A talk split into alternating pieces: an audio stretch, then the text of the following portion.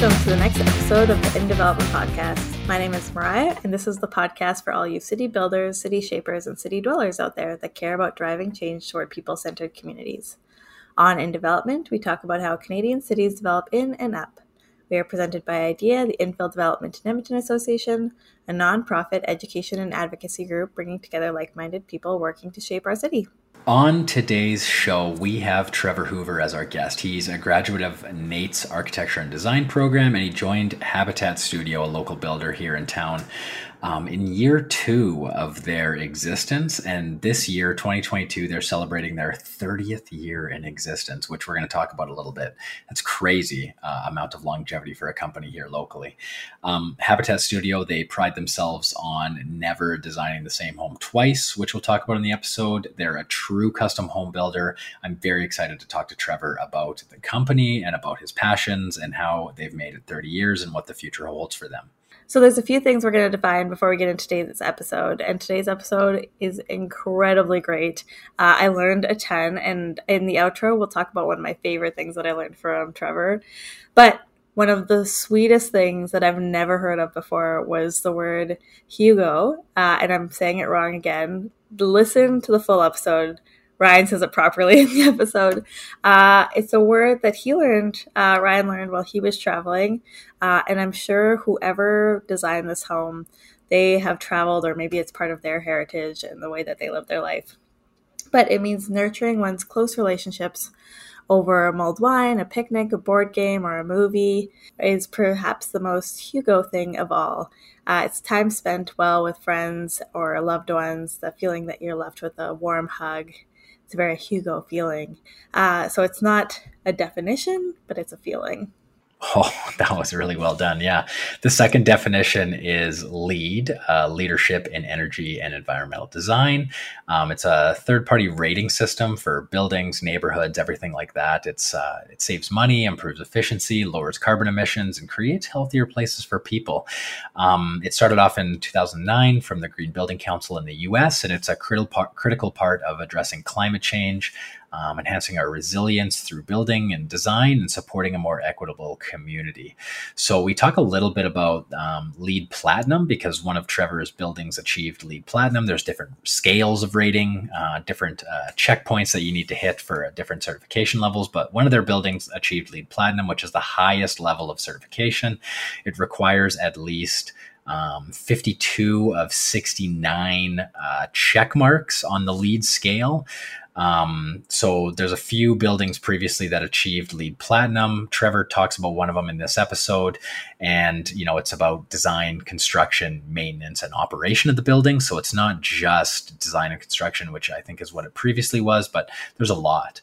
Um, you know, LEED has its critical or its criticisms as well. Um, most of it is that we we typically think about LEED buildings kind of uh, being better than everything. But for for an example, I guess what I'm talking about here, the the Meadows Community Recreation Center in Southeast Edmonton, great building, great park. It's a LEED building, but everybody's got to drive to get there. So, is it really achieving our climate change goals? So that that's kind of one of the one of the criticisms that these buildings are typically in areas where, or they can be in areas where it's not hundred percent sustainable to to get there.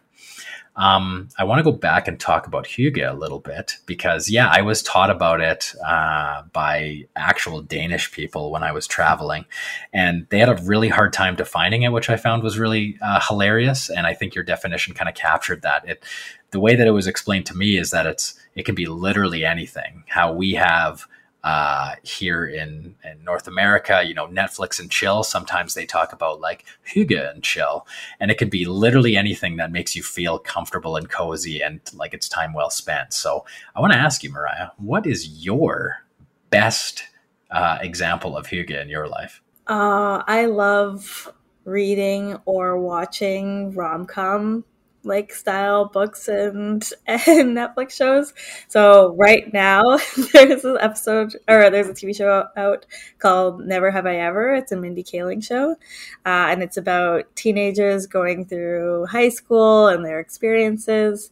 Uh, and it is so funny and cringy and awesome. And it is like every night I try to just like stop after one or two episodes so I don't like rush through it in a, in one night. what about you? Well, that's the hallmark of honestly anything Mindy Kaling does. I think is uh, has that kind of um, impact. I think uh, for me, it's oh, it's my garden. Like I'm the psychopath that's out there on my hands and knees with scissors clipping weeds. So I'm yeah, that is my hygge place. Uh, at night after my daughter goes to bed, I usually go out there and like kind of you know clip around in my garden a little bit. That would be my like absolute hygge moment. So yeah, but it can be anything. That's kind of the main thing, which I which I found was kind of interesting. Yeah, it's really beautiful. I feel like we need to adopt that more here. Yeah. Anyways, let's get into today's episode. We have an amazing guest with us here today. His name is Trevor. I have known him since 2017, uh, but he's been around the block much longer than that. He's a graduate of NAIT from Architecture and Design program in 1989. He joined the team uh, at Habitat Studio as a draftsman in 1994, and now is one of the partners and heads of Habitat Studio in the design section. He oversees uh, every unique design produced by the studio and the side of operations. He guides each Habitat client through a collaborative process and concepts of drawings and blueprints that precedes the building phase of every project. Trevor has a widespread respect and recognition for his distinctive designs, and every home that he works on has identifiable flair, regardless of the architectural style chosen by the client. Before we kick off today's interview, Trevor, I want to say congratulations. Habitat turned 30 years old this year. We did. Thank you very much, Mariah. It's uh, 1992, April 1992. So it's been a fun ride. Yeah, that is so incredibly exciting. And you've been with the company when it's like you joined in year two, year three? I joined in year two. Yeah. So I've actually been here 28 years. What are some of your favorite highlights from your time with Habitat over that 28 years?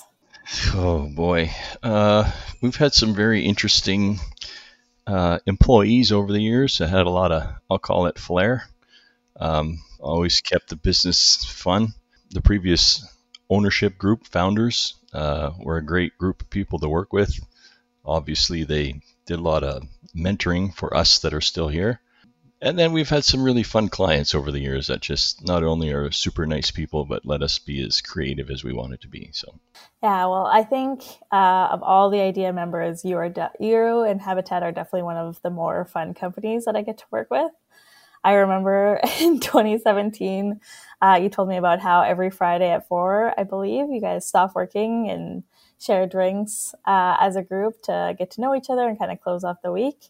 And that's always inspired me to try and make IDEA more fun and have more camaraderie uh, in the organization yeah we've been doing that for probably 20 years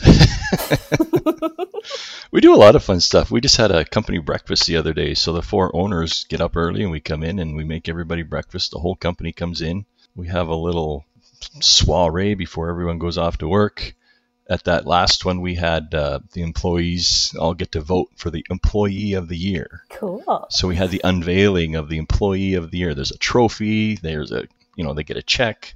So yeah, we get to do lots of fun stuff. That's awesome. What do you make for breakfast? This time was egg burritos. that sounds so good. Oh my gosh. Is that one of your specialties? No, that was the first time. yeah. Good for you. It's an adventurous thing for first time for a big group of people. uh, so, how did you first get started in the design side? Oh boy, that's a kind of a funny story. I was in high school. Uh, grew up on a farm, small town, northern Alberta, and I was in high school, and my counselor came to me and said, "What are you going to do when you when you grow up?"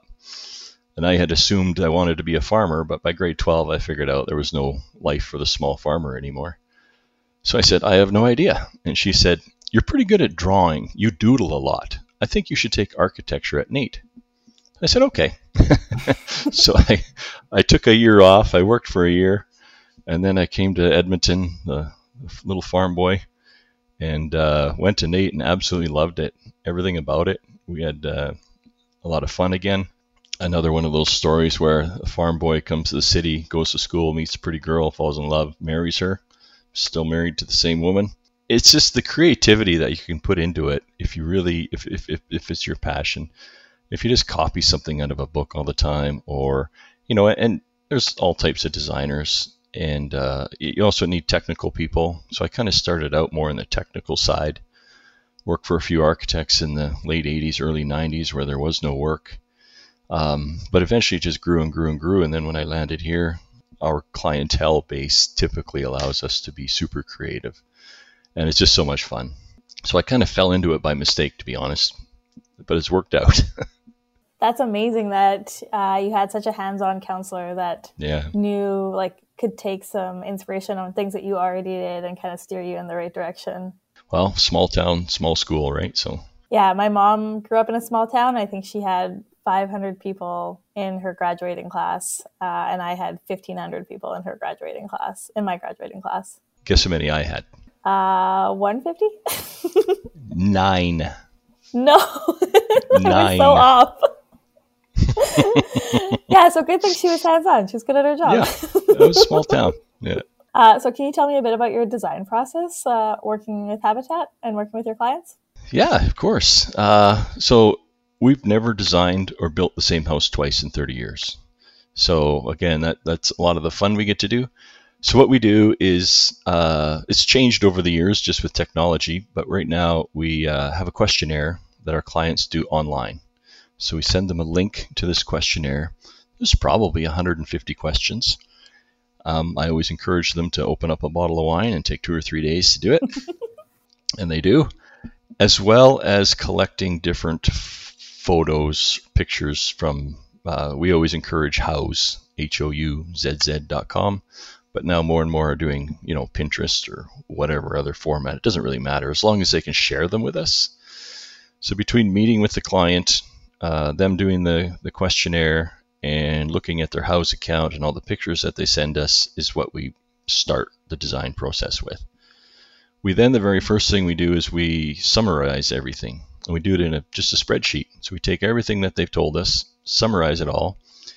And with that, I can say, okay, from what you're telling me, you need a house that is 2,000 square feet, whatever the number is. They may be thinking it was only going to be 1,000 square feet. So there's a disconnect before we even start. So before I've even drawn a line, we're able to communicate with them and tell them, okay, this isn't going to work the way you think it's going to work. We need to reevaluate. Can some rooms get smaller? Can some rooms be dual purpose? Or it can be the other way around too, right? They're thinking it's going to be 3,000 square feet, and I'm telling them 2,000 square feet. So, so once we uh, everyone's on the same page, we do some preliminary work. I'm I'm still old school. So I, believe it or not, still do everything with a pencil and sketch trace. And then I give it to my team. They make it look pretty. And then we meet with the client however many times. We do the exterior, you know, again from their their inspirations that they've sent us. And then we actually get to a budget. The budget is a big deal because that could be a dream killer or it can be a dream maker. Most of the time it's a dream maker. Once we have a budget and a, and a conceptual design that everybody's on board with, then we pull the trigger and finish off our design and our construction drawings and apply for permit. So that's kind of design in a nutshell. That's uh, it's so funny. Ryan and I will talk to you a bit more about this later. Uh, but I definitely have um, my husband and I. We want to build a, a house one day, and one of my favorite houses in Edmonton. I didn't realize till today is one of your houses, and we have it in our like save folder on on my phone oh, wow. for inspiration. wow, wow! What neighborhood is it in? Oh, it's uh, by the University of Alberta. If you want to take okay. a guess, which one? Is? Windsor Park or Belgravia? Yeah.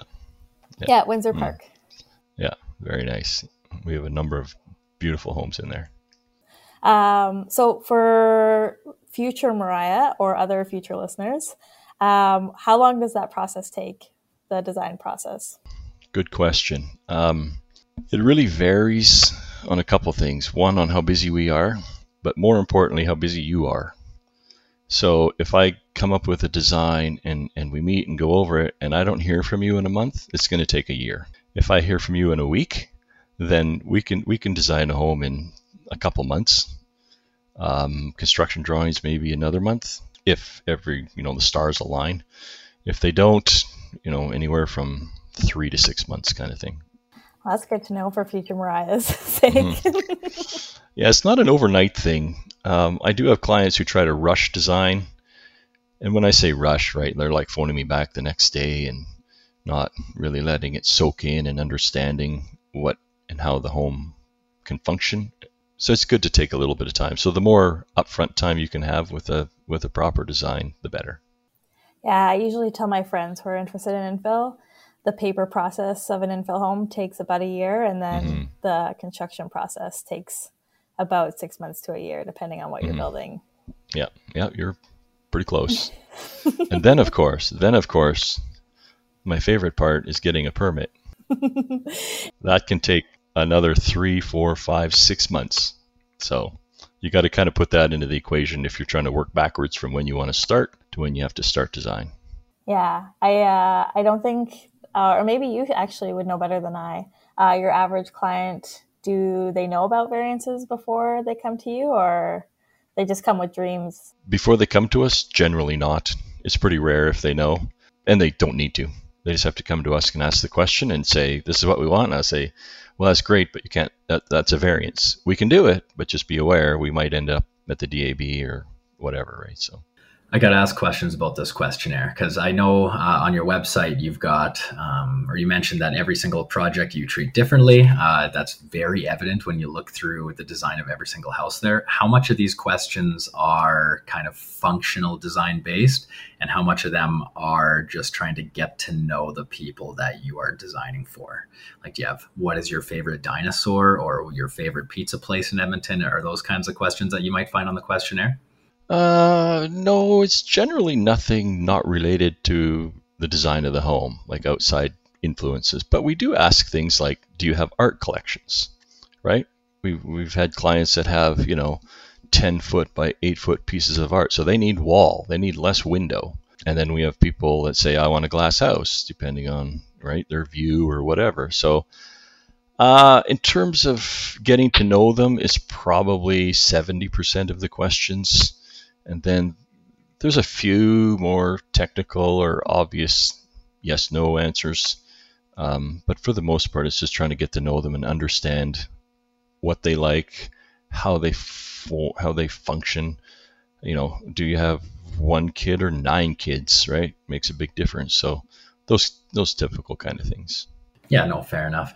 Um, and I know that Habitat has uh, kind of a huge passion for sustainable design. I think you've been what eight or nine years running the CHBA Environmental Recognition Award winner. So, um, what? Tell me about that. Where did your passion for sustainable design come from? Well, a couple answers to that. One, my mother. I didn't even know it at the time, but my mom recycled everything. She threw nothing in the garbage. Like I'm talking tin cans and plastic bags or paper bags, everything we recycled. If it could go to the farm somehow, it did. She never threw it away. So it's always been kind of, without me really even knowing, part of me. And then, to be honest, the other half, I kind of inherited it. Sustainability was always a part of this company from day one. Day one.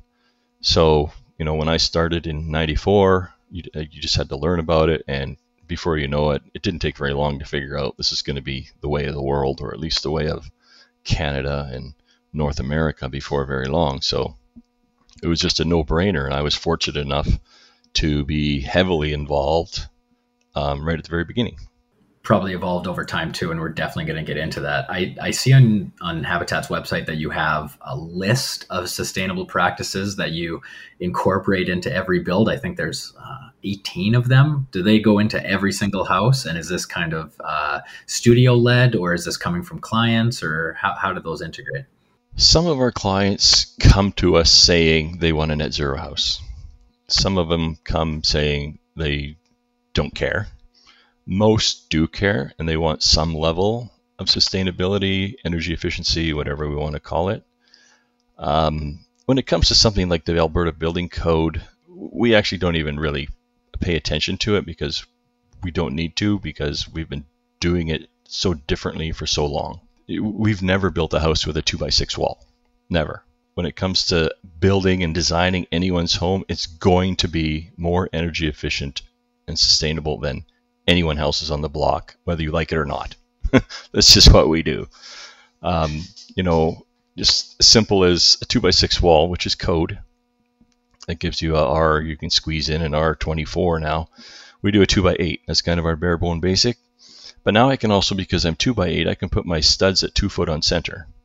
So they're a little bit further apart. So that at the end of the day, the lumber package cost is about the same. But now I have more insulation, less thermal bridging. It's just win, win, win, right? So when you kind of look at the science and, uh, you know, overall costs, it's no brainer. Did that answer your question? It absolutely does. Yeah. We actually just had a guest on last time, I believe Sikander Singh, and he was talking about, you know, how two by six walls are going the way of the dodo bird anyways with the building code. So you guys are already well ahead. Um, there's actually a couple things I was going through your sustainable your 18 point list here. And there's a couple that I'd never heard of before that I wanted to ask you about. Uh-oh. Uh, wood timber window wells. Yeah, let's get your let's let's see how well you do with the details here, Trevor. Wood timber window wells. Why do you yeah. use wood timber window wells instead of metal? Well, a they're aesthetically pleasing. Agreed. I got them on my house. I agree. Okay, the metal ones you can only get in a certain size. Typically, our basements I'll call them basements, are uh, have large windows.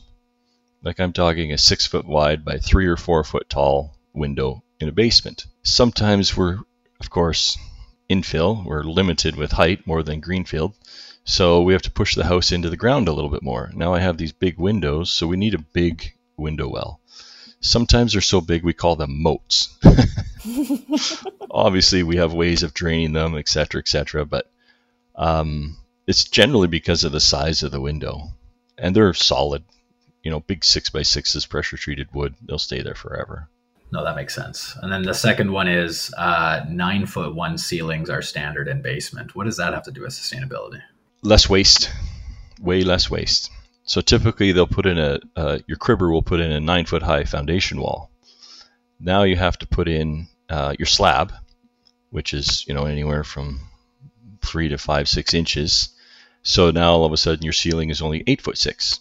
Your stud lengths, your drywall, everything else, you're you're having to buy the extra size up material and cut it all away and throw it away.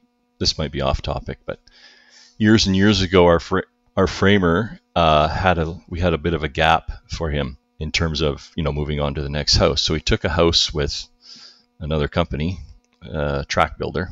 They know exactly how many nails and pieces of two by four go into every home right? Because it's built over and over and over and over again. So he built this house and then he phoned them up and said, I'm done. Here's my invoice. And they said, No, our site super drove, drove by, excuse me, your project today and you're not done. There's still lumber out front. He said, Oh, I know.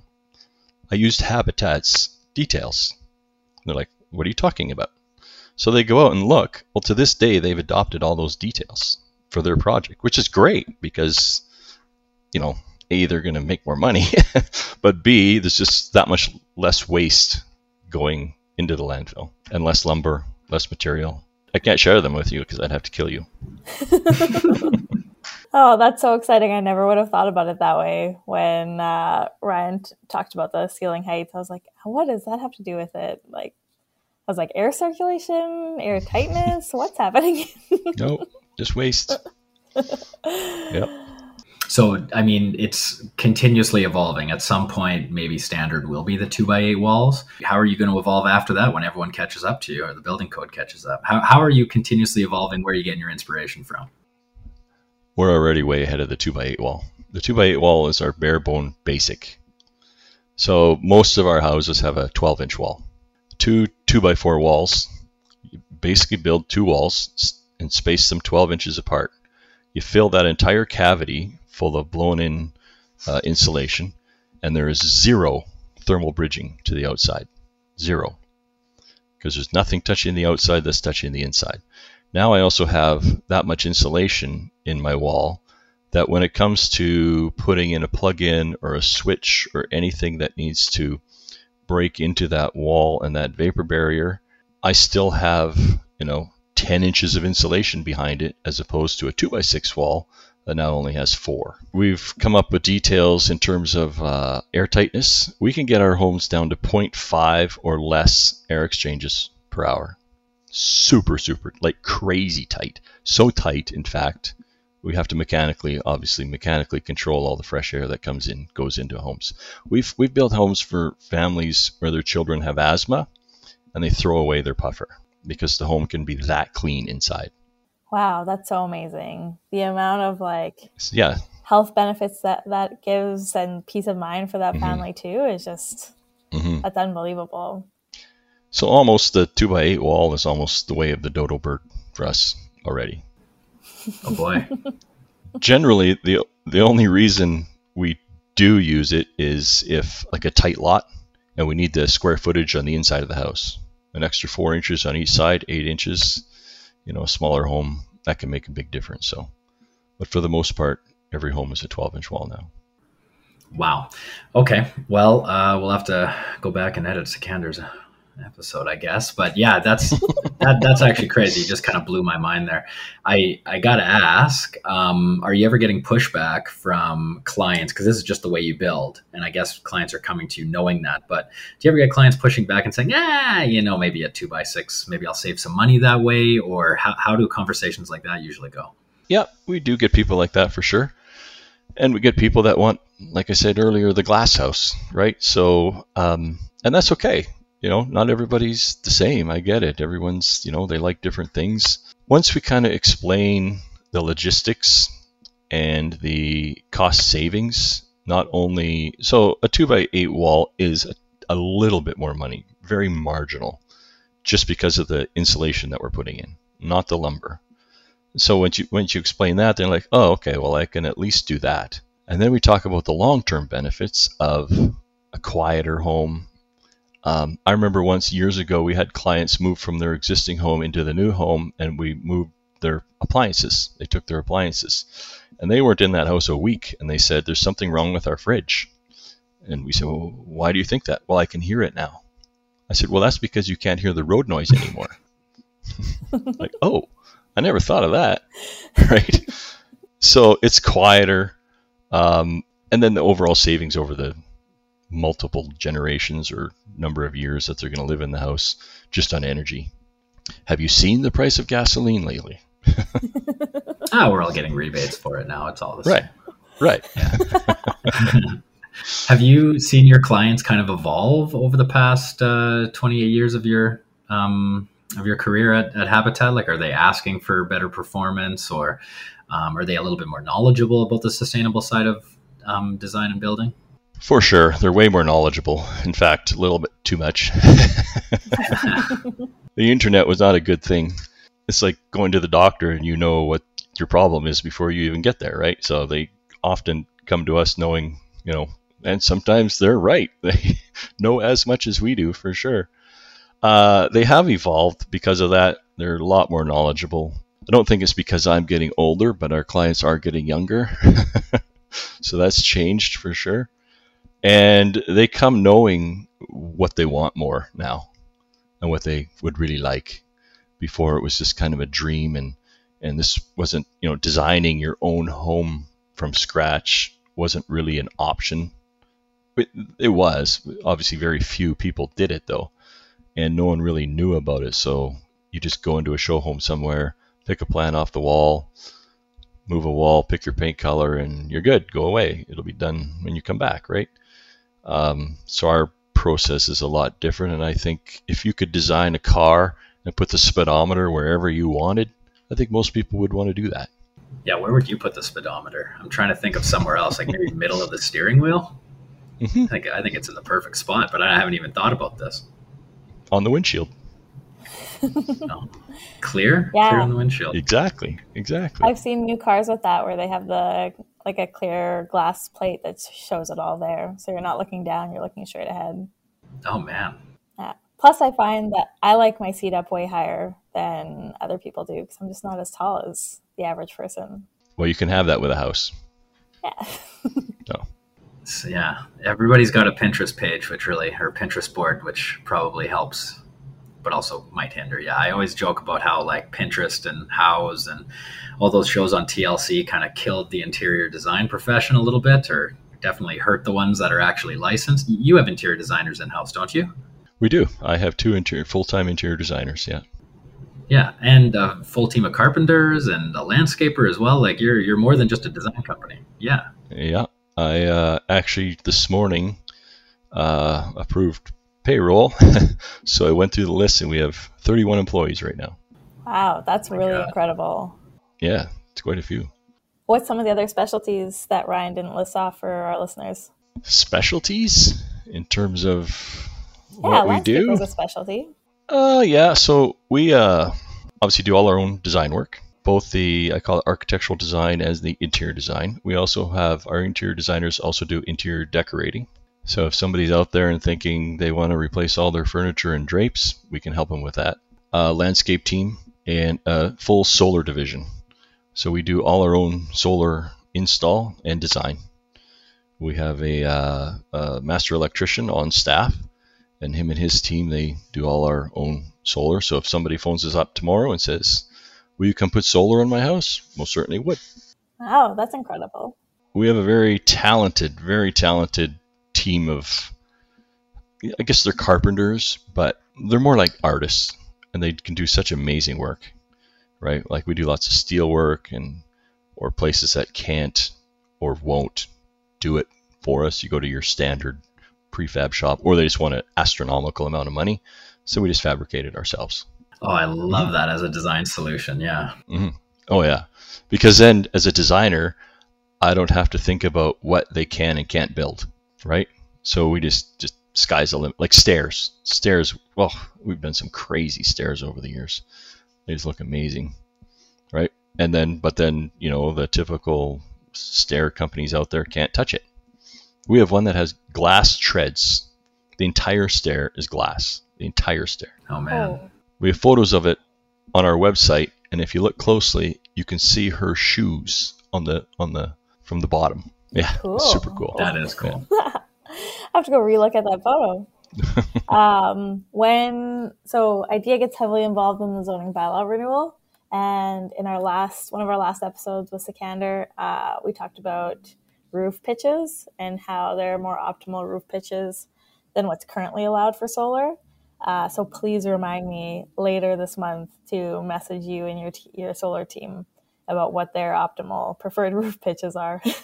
Got it. Got it. I'll send you a note. I also love it because that, that goes back to your whole uh, design process of being custom, right? If I'm not mistaken, um, you create your own solar PV systems as well, right? Like having that master electrician in house and doing your own design, you're not just bound by, you know, what's available in the market. Is that right? hmm That's exactly right. And, and and a lot of the solar panels are hard to get. So we've recently moved to a new building, and we have a warehouse now. So we're stocked up with panels as we speak because if I can't get them for six months, um, like a 18 foot wide garage overhead door, then you know we have stock.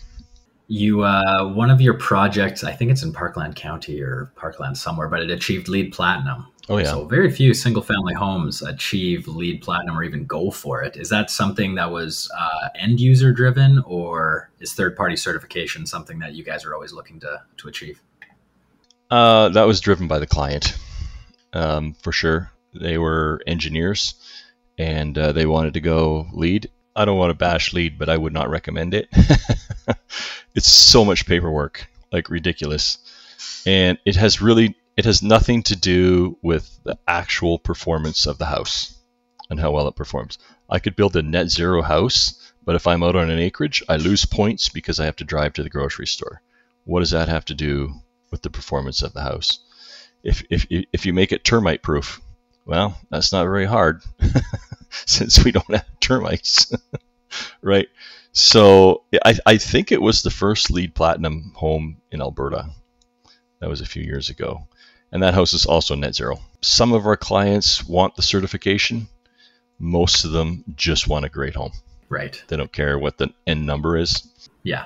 It. it yeah, I mean, they they probably do when they're telling their friends about it, but uh, yeah, it's it's not something they're looking for for sure. Uh, you mentioned net zero because you, you do quite a few of those too. You're just to clarify, you're talking about net zero energy, or are you doing kind of net zero emissions buildings as well? Net zero energy. Yeah, okay. So we just had Sikander Singh on who who was talking quite a lot about that, but um, it seems like that seems to be a growing market for single family home design. It depends on who you talk to. So it is most people don't necessarily need to go because it does cost a little bit extra to go to full net zero or full certification net zero. Again, most people, most of our clients just want a, a, a home that's you know 90% of the way there, that performs extremely well, is super comfortable, they get low energy bills, and they feel good about their home, and they can, like you say, tell their friends about it. Uh, net zero is growing, which is good. A caveat don't believe everything you hear. It's pretty easy for me to sit here and say, yeah, all my homes are net zero, but they are not. Have we had homes certified? Oh, for sure.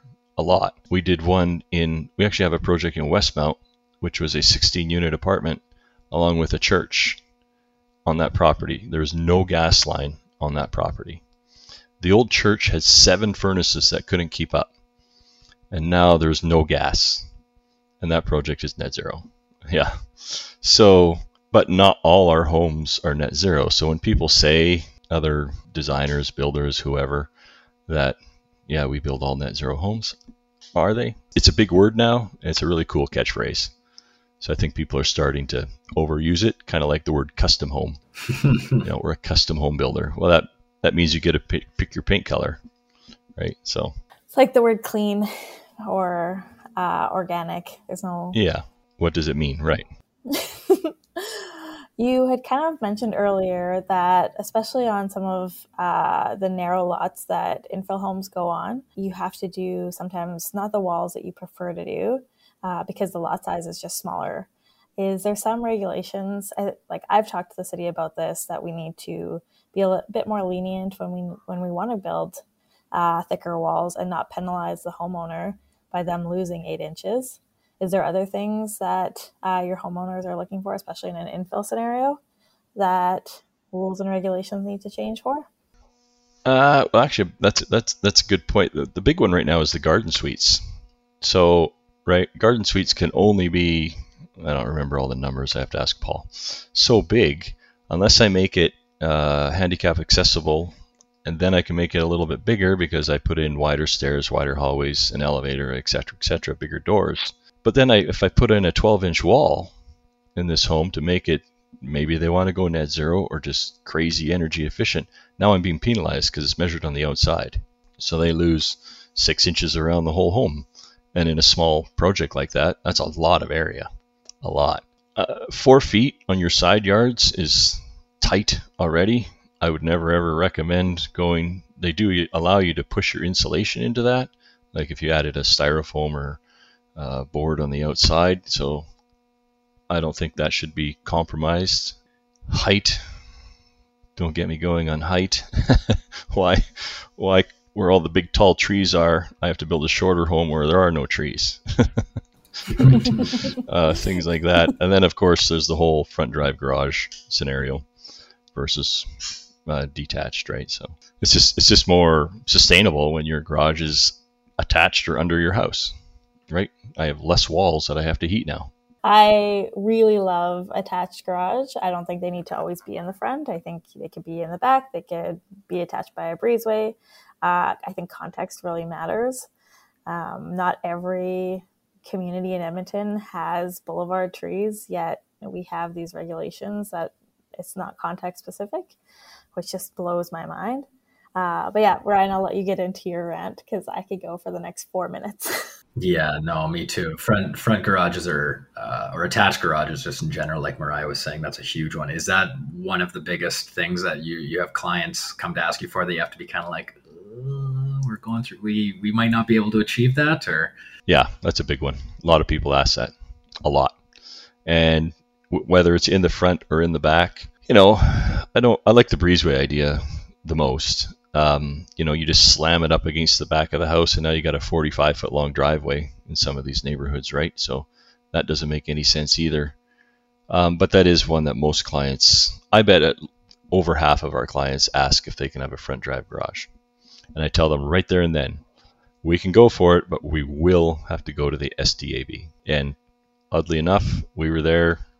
I've been there twice in the last month and hopefully some victories. The first one was. The second one, the jury's still out. Yeah, I find it very frustrating as like in Edmonton, we talk a lot, a lot about being winter city friendly, about right. being wanting to be uh, more inclusive and accessible. And like I made the comment earlier about I like my seat up higher in cars because it gives me the visual ability to see more where my husband doesn't have to adjust the seat up so high. It wasn't, it was designed with his body in mind. It's the same thing with attached garages. Like one day, maybe there'll be a stroller in my future. That's not going to be fun to push through a bunch of snow. It's not fun with groceries. Like, I, I'm not sure what we're prioritizing as a city. Yeah, the the problem was they whitewashed every community in the infill with the same brush and just makes no sense to me. You got these little tiny 33 by 110 foot lots in Mill Creek, and I got the same regulations as a 90 by 180 foot lot in Windsor Park. Like, really? I have to build this, I got to follow the same regulations. And then some, some neighborhoods, um, you know, uh, Aspen Gardens, we're doing a project in there. You drive through, and every second or third house has a front attached garage that was built in the 60s. And, and the other ones are in the back. So don't tell me they had this in mind from day one because back in the 60s and 70s they were still doing whatever. So why does that have to suddenly change? And, and, and you know, I get the, the skinnies, which let's not talk about that. Um, you can't put a front drive garage on it because that's all you see. It's just this giant door, right? So that's why neighborhoods should all be treated differently. Yeah, context is so important. Very important. And I find it, I what I really like about the breezeway option is like it creates this little courtyard too of a mm-hmm. it be like a little oasis for mm-hmm. uh, you and whoever else lives there. Mm-hmm. mm-hmm. We've actually done a number of uh, underground tunnels. So your basement or your garage will have a full basement underneath it, so you come, you drive in, and this was this was in the early days when there was no option. You couldn't have a front drive, and you couldn't attach it in the back. And even back then, in the early days, an underground tunnel still considered it attached, even though you couldn't see it. So we would have to go to the DAB for that. Yeah. So we'd put a full basement under the garage, whether it's a workshop or we, we had one family that put their kids' Lego setup in the basement of the garage. And then there's a tunnel that goes completely underground over to the house, basement of the house, and then generally we put a set of stairs near it.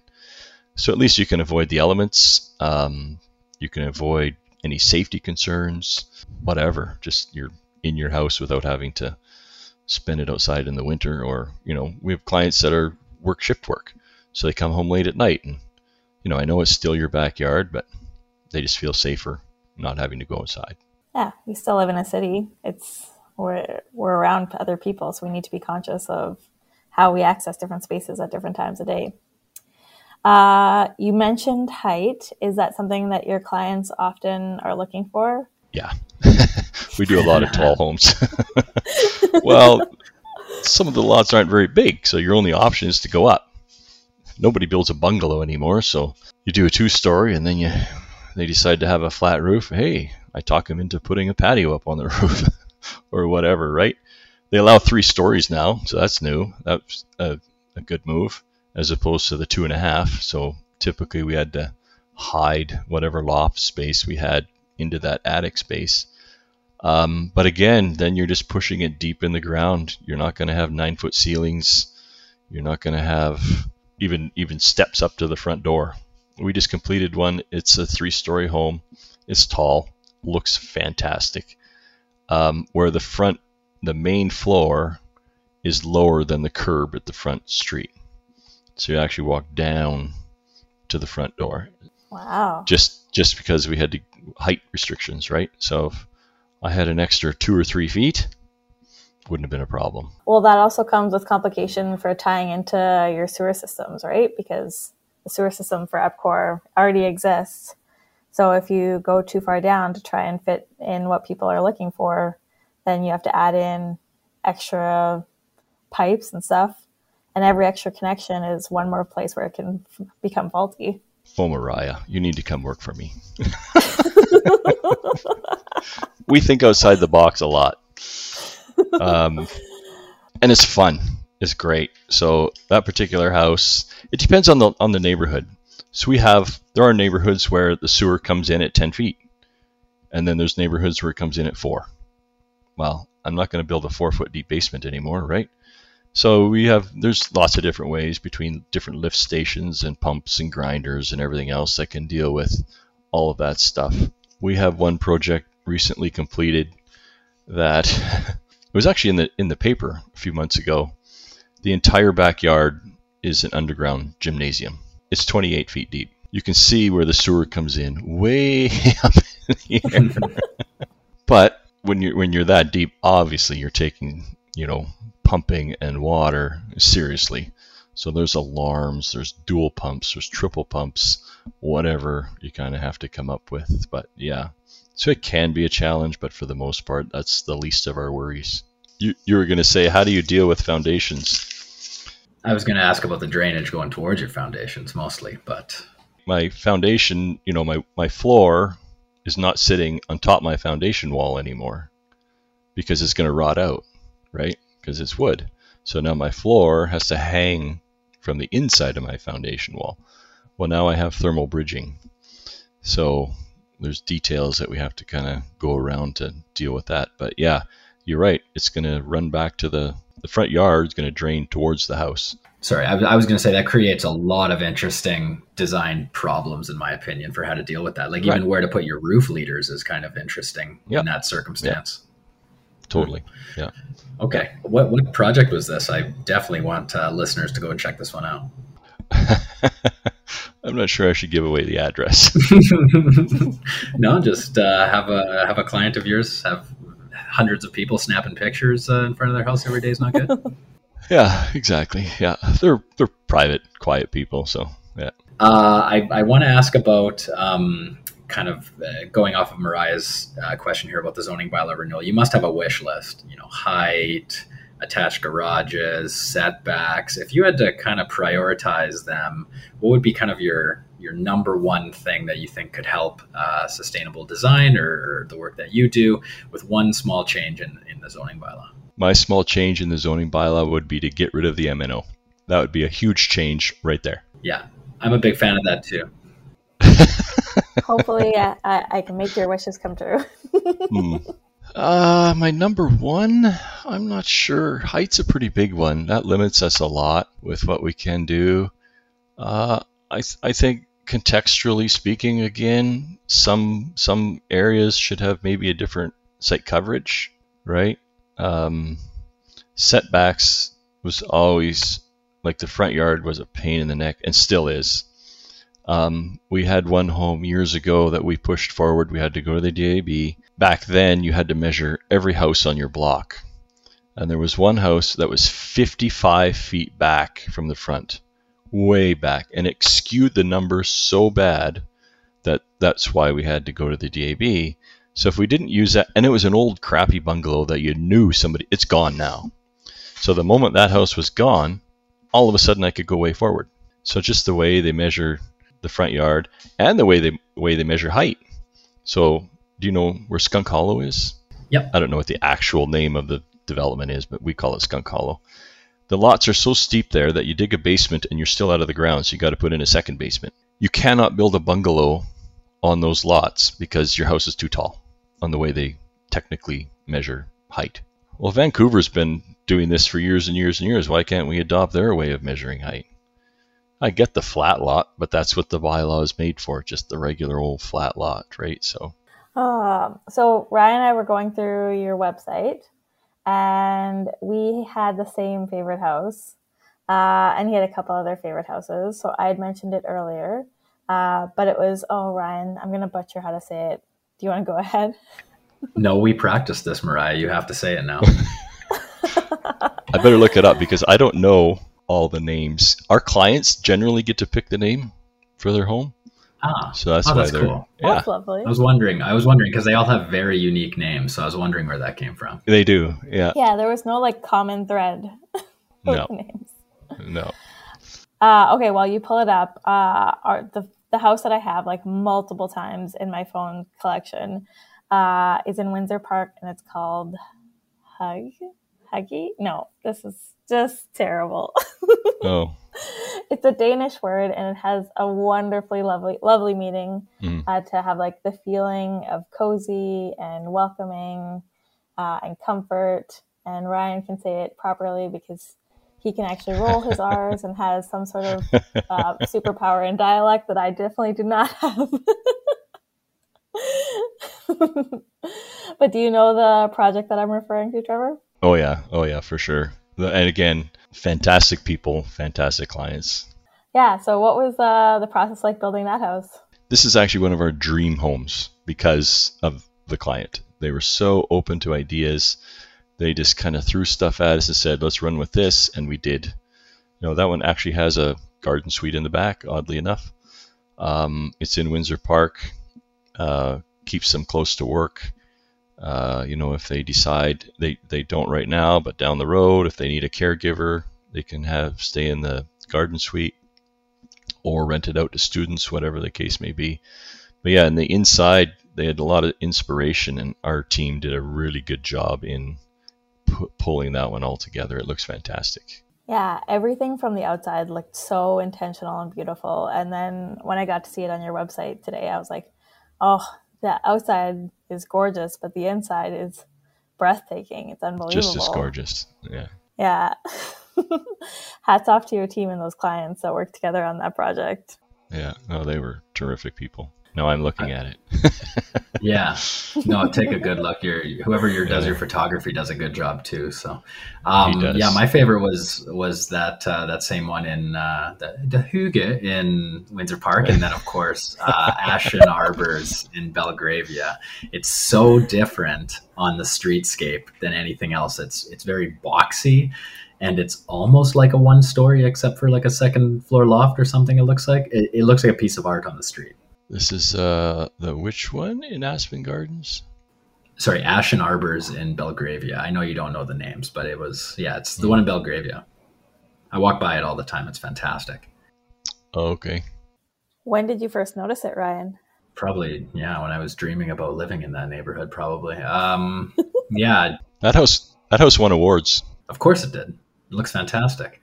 Sustainability awards or design awards or Design awards. Yeah. Yeah, Yeah. it's fantastic. It's so boxy and it's so different than anything on the Yeah. street, but it is powerful. It's so good. Yet in that community, it fits. Hundred So sometimes, you know, people say, well, you can't build that there because it doesn't fit. But in that community, it does. Mhm.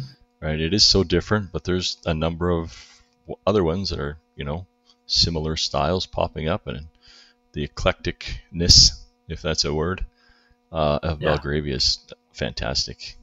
Oh, it's fantastic. Yeah, but just how you how you hid the front garage in this one, just that is that's a fantastic way to do it. I'm curious about your favorite projects if you want to uh, pick out a few. I'll probably get in trouble. Just say all of them. Uh, all of them equally. Yeah, all of them is right. there's, there's there's probably a few that aren't my favorite, but most of them are my favorite. And a lot of it has to do with the clients.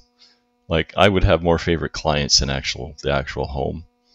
Um, there's a lot of homes we design that aren't my taste or style whatsoever, right? And then there are a lot that are, but it's still just as fun trying to be as creative as we can with those people. So to me, it's more about the actual client. A lot of our clients we're still friends with. We invite them over.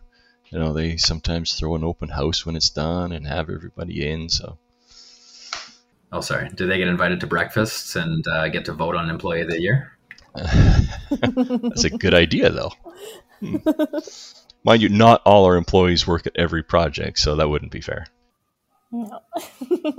yeah, I think that's one of my favorite things about infill uh, in infill neighborhoods. There are tons of projects I love in Edmonton, but there's also some that are just not my flavor. But hmm uh, Ryan and I joke around a lot about different flavors of ice cream and different ice cream shops in Edmonton. And just because Made by Marcus is not my favorite does not mean it's not fabulous.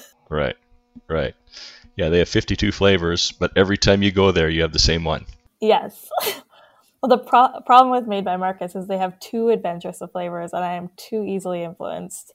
So I've ended up with uh, fruit with chili peppers in it, which I thought was going to be great. And then it, I don't know, it was okay. It was tangy. um, okay, uh, we've taken up a ton of your time this afternoon. Thank you so much for hanging out with us. The last thing before I let you go is we ask all of our guests for a call to action to our listeners.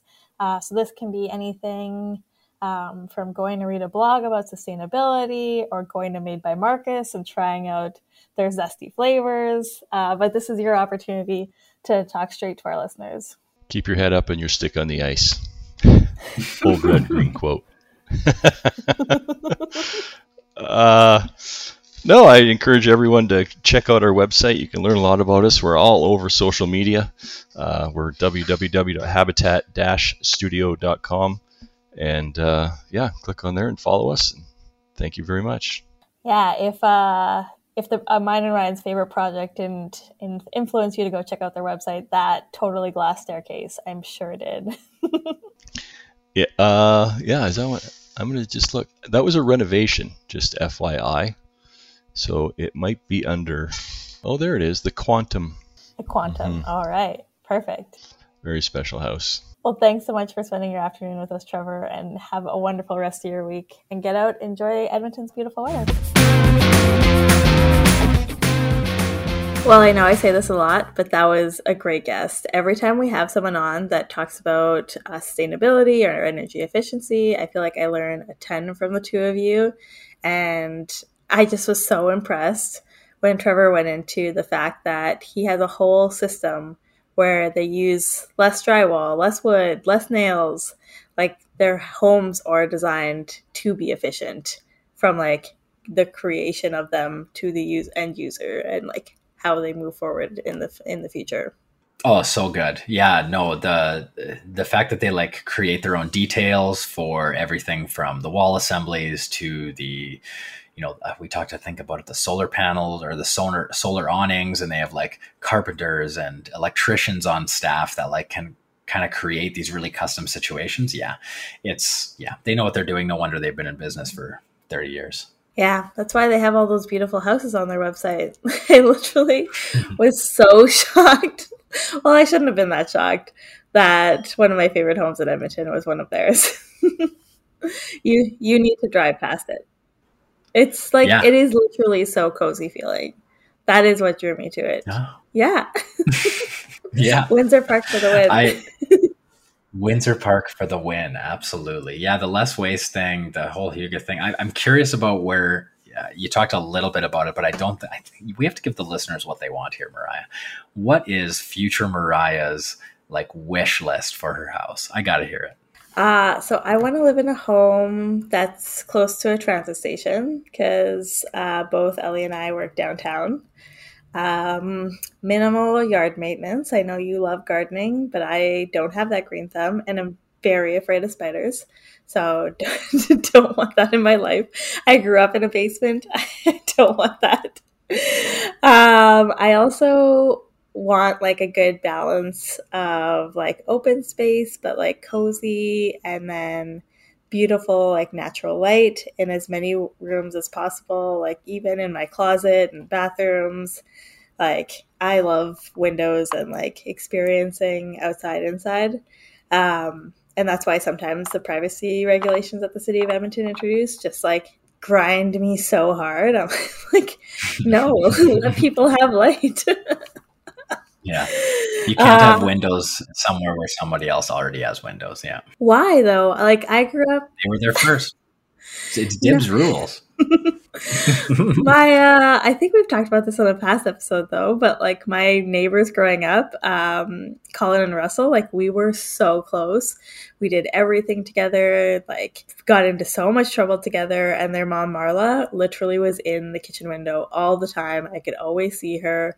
Uh, she was a, she watched over the neighborhood just as much as my mom did, and like my mom knew that if we were out in the front playing or on the side streets, like riding our bikes or skateboarding, Marla was there. Like it wasn't a stress. They had like each other's back that way. So I'm not sure why if from my kitchen window I could see her was a bad thing. That's one girl. Blind blinds are a thing too. Yeah, no, I, I completely agree with you. Like there's there's lots of ways around it other than like, you know, penalizing new developments for windows already existing in the next one. So yeah, we'll see where that ends up going. Um, you didn't mention energy efficiency. You want lots of windows. Isn't that going to be uh, super energy inefficient? Well, can a girl have thick walls and thick windows and also windows? Yeah.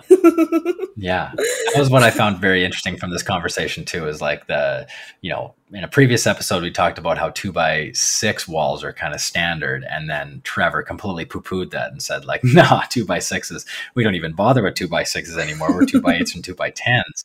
So, like, I can't wait till we talk to the guy that's, you know, building are two by twelves even a thing? Oh man, we, we need to get a carpenter on here to talk about wall assemblies and that type of thing. But yeah, energy efficiency. How important would you rank it? Uh, I mean, location sounds like it's fairly important to you, but where does energy efficiency in your home rank?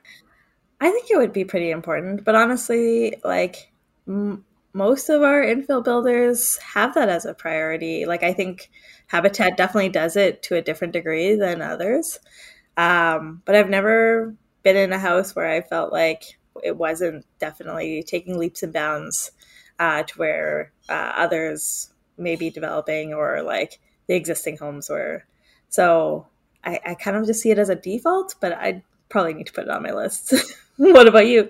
Well, I think that's a good point. I think it should be a default, to be honest, and I think it might be becoming a default a little bit. But and I and Trevor definitely mentioned that with uh, you know some builders ripping off their designs, he's actually excited about it. It brings the entire industry up and kind of raises the level for everybody. So yeah, my future house. Well, I mean, obviously, I already live in my future or my uh, my uh, my forever house, but um, no, I uh, location's very big for me too. I, I need to be close to kind of central because it's easy for me to run my business out of that. Um, it's easy to be anywhere in the city in 20 minutes, which is very good. Close to transit, which is very important to me. So location is always number one, and that's something that my wife and I kind of argued about a lot when we were looking at our house here. Um, but then the second thing, yeah, I'm a big gardener. I'm a big green thumb guy, so I'm out. Uh, lots of outdoor space is really important to me, and like the orientation of that outdoor space is is really critical. Um, right now, I have a north facing backyard, which uh, with a two story house and a very small backyard because I'm required to have a detached garage.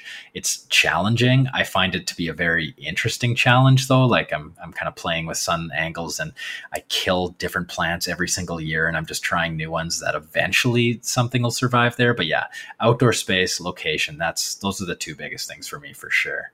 Yeah, I think that required to have a detached garage is really frustrating. Um, I'd like to see that change in the zoning bylaw renewal. I've talked about it at council before and to the zoning bylaw team. Like, there are different users of spaces, and not everyone's as fabulous as you are, Ryan, a tall white guy that is able bodied.